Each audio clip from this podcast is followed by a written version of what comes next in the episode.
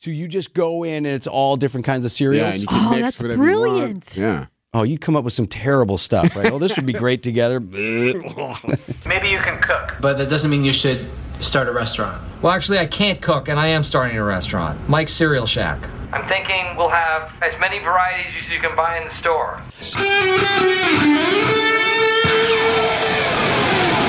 Live from the Annex Wealth Management Studios at the Avenue in downtown Milwaukee, this is Wisconsin's Morning News. Here's your host, Vince Vitrano. Coming up on 612, running on fumes. Erik and I were out almost till 8 o'clock last night. Woo! Yeah, my goodness. Burning the midnight oil. It's the annual event for Milwaukee Press Club Yeah. where they raise money for the scholarships they provide for young journalism students. And you go to the press club bar, the newsroom pub and grill. Yep. Which is right near Safe House. Yeah, And then folks throw in tips in the tip jar. And Erik and I b- tended bar for several minutes. Yeah, they have a lot of quote unquote celebrity bartenders, so you have short shifts, but that's okay. I really credit that event with uh, improving my beer pour. I was solid last night. Yeah, I was impressed. Hit the tap hard, let it roll, let it roll, let it roll, ease up, and boom. Saw a couple of people really butcher that yesterday. well, so Erik and I finish it, and, and strategically, we always pick the early shift, right? 5 mm-hmm. o'clock, we'll be there. We'll, five o'clock, we'll hang out a little bit, Yep, and then we'll get going because we have the early hours. yeah. It never works because then you start you're running into people and all that. Start start gathering, start talking. Brandon, Start, Erik and I finish our shift at the bar, right? Pouring solid beers. And then we switch out and mm-hmm. they threw the, the next round of bartenders in there.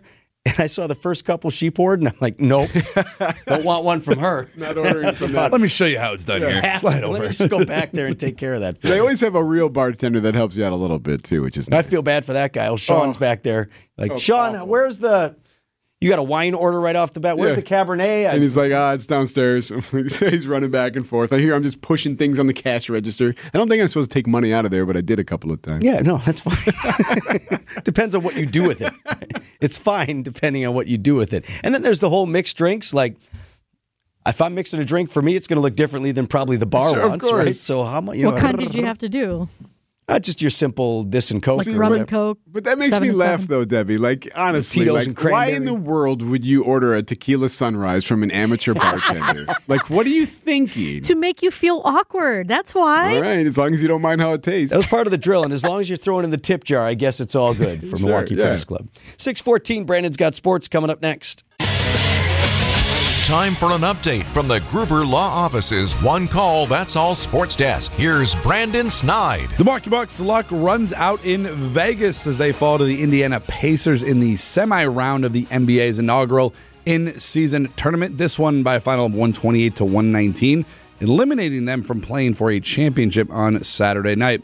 Giannis led the Bucks with 37 points and added 10 rebounds, but ultimately his team fell short. The biggest thing I believe is that we gotta we gotta want it. You know, it's nobody's gonna give you nothing. Sometimes I feel like we expect just because we have great players out there that Tyrese uh, Haliburton or Myles Turner or Nesmith or Buddy Hield would just give us the game. Like, no, we have to we have to be better. We have to go out there and take it. Giannis shouldering some of the blame in the loss. Head coach Adrian Griffin also taking some of the blame. He shared some of his thoughts on the in-season tournament following the loss. I think the tournament is good as far as um, you know. You, you're playing in you know high stakes game. Um, you know the media, the the uh, excitement around it has been great. I think we handled it well. Not the outcome that we wanted, but you know you can learn from these uh, these games and what we need to do to get better, and uh, that's what it's about. Uh, take the good, make our corrections, and then get ready for the next game. The Bucks will have a couple of days off before they host Chicago on Monday night.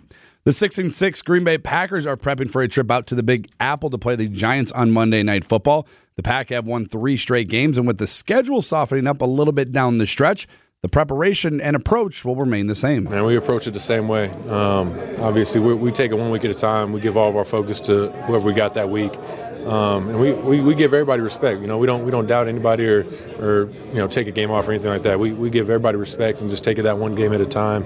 Um, and, and our mindset is just to focus and go win. Quarterback Jordan Love there following the team's practice on Thursday. The Pack did get some good news. Running back Aaron Jones and cornerback Jaire Alexander returning to the practice field. However, receiver Christian Watson did not as he recovers from a hamstring injury suffered in that Week 13 win. Head coach Matt LaFleur unable to really provide any timetable for the return of the second year wideout. I can't really declare that one way or the other. So I know he's getting the treatment, and hopefully uh, it'll be sooner rather than later. And lastly, sticking with the NFL, At week- least he expanded on it a little bit. Yeah, well. I don't know. Next, right? which is good news and which could be good news. Declare that one way or another. Uh, lastly, the uh, Week 14 kicked off Thursday night. The Patriots beating the Steelers on Thursday night football by a final score of 21 to 18. And back to the Bucks, Vince. uh, You know, I was watching that game last night.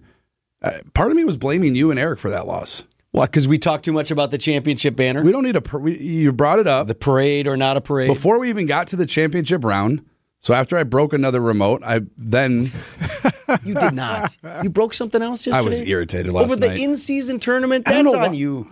I don't take Actually, we had, we had uh, commentators on our Facebook page upset with us not focusing on the Pacers. Also, you should be focusing on the Pacers, not on who's going to raise the banner. I didn't know what I could do to help the game yesterday, but anyway. talking about the banner wasn't it, Erik?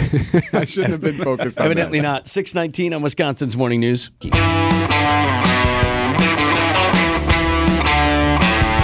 623 on Wisconsin's Morning News. I'm going to play for you a familiar sound. Now, this, the song is not important.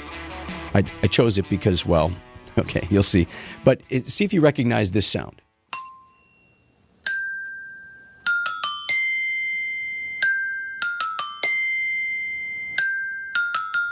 You got it, E? There's a little baby xylophone. Yeah, there? that's exactly right. The classic, the Fisher Price name brand, if you like, the kid's xylophone. playing one of the most recognizable, iconic Well, so movie scores in the history of like I said, if I had to pick some noise coming out of that product, that was going to be All it. right. Little tiny Right. John Did- Williams. Every kid has one of these, right? sure. I remember it like being in my house. And I don't know if I got it, you know, if my little brother got it or if it was my toy or whatever, but I remember kicking that around at my house and my kids had one, right? Mm-hmm. Well, one more child here in southeast Wisconsin is going to have this under the Christmas tree thanks to the Kapco Kids to Kids toy drive, which we will champion throughout the day today.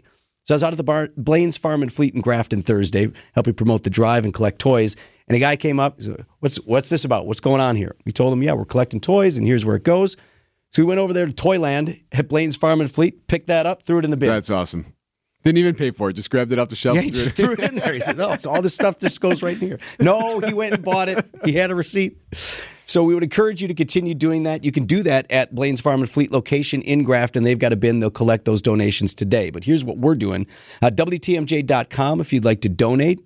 So how that works is you can click on photos and donate on behalf of individual shows. So we hope you will choose Wisconsin's Morning Yeah. News. Not that any of that really nope, matters. No, just want to just want the donation. And so you can make cash donations or go out and visit the shows, starting with uh, WTMJ Steve Scaffidi and WTMJ Now. We'll be broadcasting live until 6 o'clock out at uh, the Kapco headquarters there, right off of Highway 60 in Grafton. So Scaffidi's going to be out there, Wagner out there, Matzik, all going to be out broadcasting live through 6 o'clock. What's super cool about the event, and I've been to the big culminating event at Kapco several years. the big to do? Yeah, and I brought the kids there and all that. First of all, you see like a million toys. You, you know that they go local, which is super awesome. That it's all it goes to kids here in the state. But also, I mean, the whole idea of kids to kids, the whole big Jonathan Green mechanism there, right? Like where children are also donating these toys. So it's the idea of like, okay, a kid is going to pick the toy off the shelf because they know that someone else would really like this also, and that they're making that donation. And also the the number of children and young adults who are helping with the effort. It's just cool. Just it, Kapco does it right. They're helping you like develop a child from start to finish. Okay, we want to donate something. This is how we do it. Here's how we can be a better person and build more character. It's great. They've also engaged the, the local high schools, Cedarburg, Homestead, Yeah, Grafton yes. involved. Port, I think, is in there, and they have this student leadership council that also that works to drive generation uh, to generate sponsorships and toy drives in the area as well. So you're right; it's, it is kids to kids, and that's Awesome. the idea. Plus, over the years, three hundred fifty thousand toys donated to area. So if you go see Steve today, tell him that you like our show better. and you can text the word "kids" to the Old National Bank Talk and Text line, and we'll send you the link.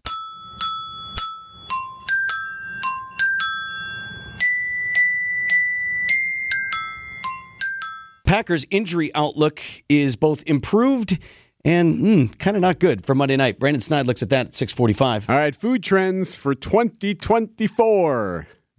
Here we go. The flavor forecast from McCormick is out. That we've all been asking for. Yes, this is McCormick's annual report. I know you've been Okay, waiting yes. all week about this. Tell me what I want The to eat. latest culinary trends. Get ready for 2024 to be the year of the tamarind. The tamarind tree is native to Asia and Africa, but it also grows in tropical climates around the world. It produces pods of fruit that taste sweet and sour when ripe. Yes, and of I've course, had, oh, I love them. yeah. Well, amazingly, Debbie McCormick actually is out with like a new tamarind spice that they're gonna they're also gonna sell. So that, anyway, that that's part of the flavor forecast. It also is calling for a new trend, and I thought you'd be interested in this, Vince, called nostalgic foods.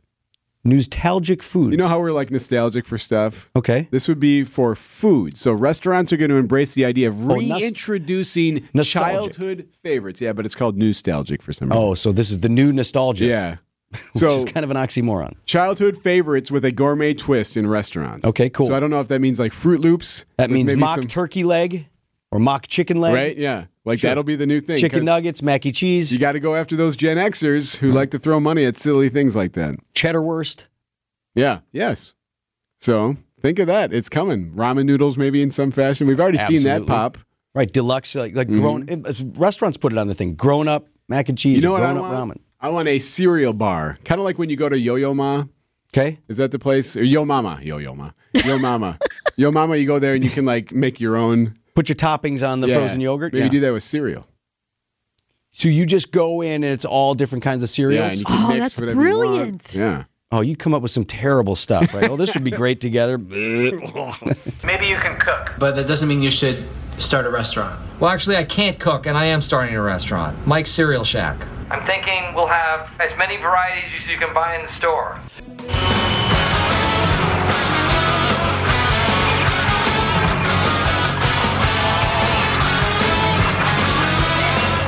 Six forty-two, Wisconsin's morning news. You know, police dogs long been a part of law enforcement, and you know, just like folks say about their beloved pets, these are members of our family. These canine officers become really a part of the law enforcement community. In particular, they become important partners to their primary handlers.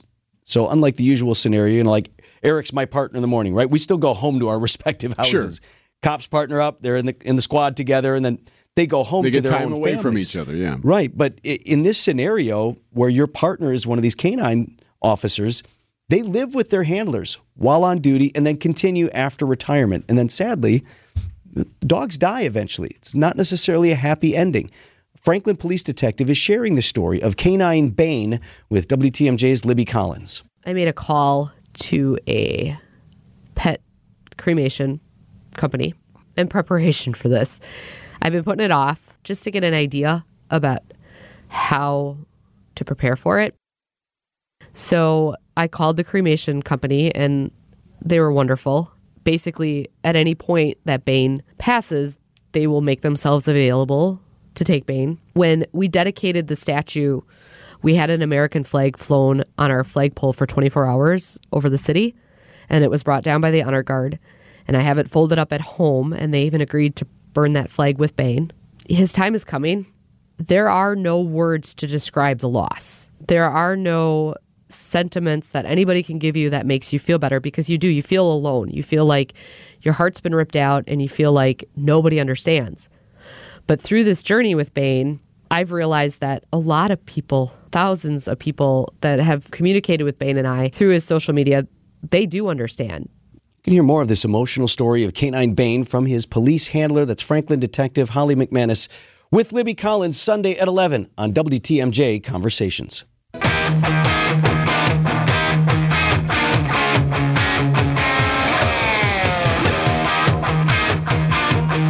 653 on Wisconsin's Morning News. I just got text scolded by my wife.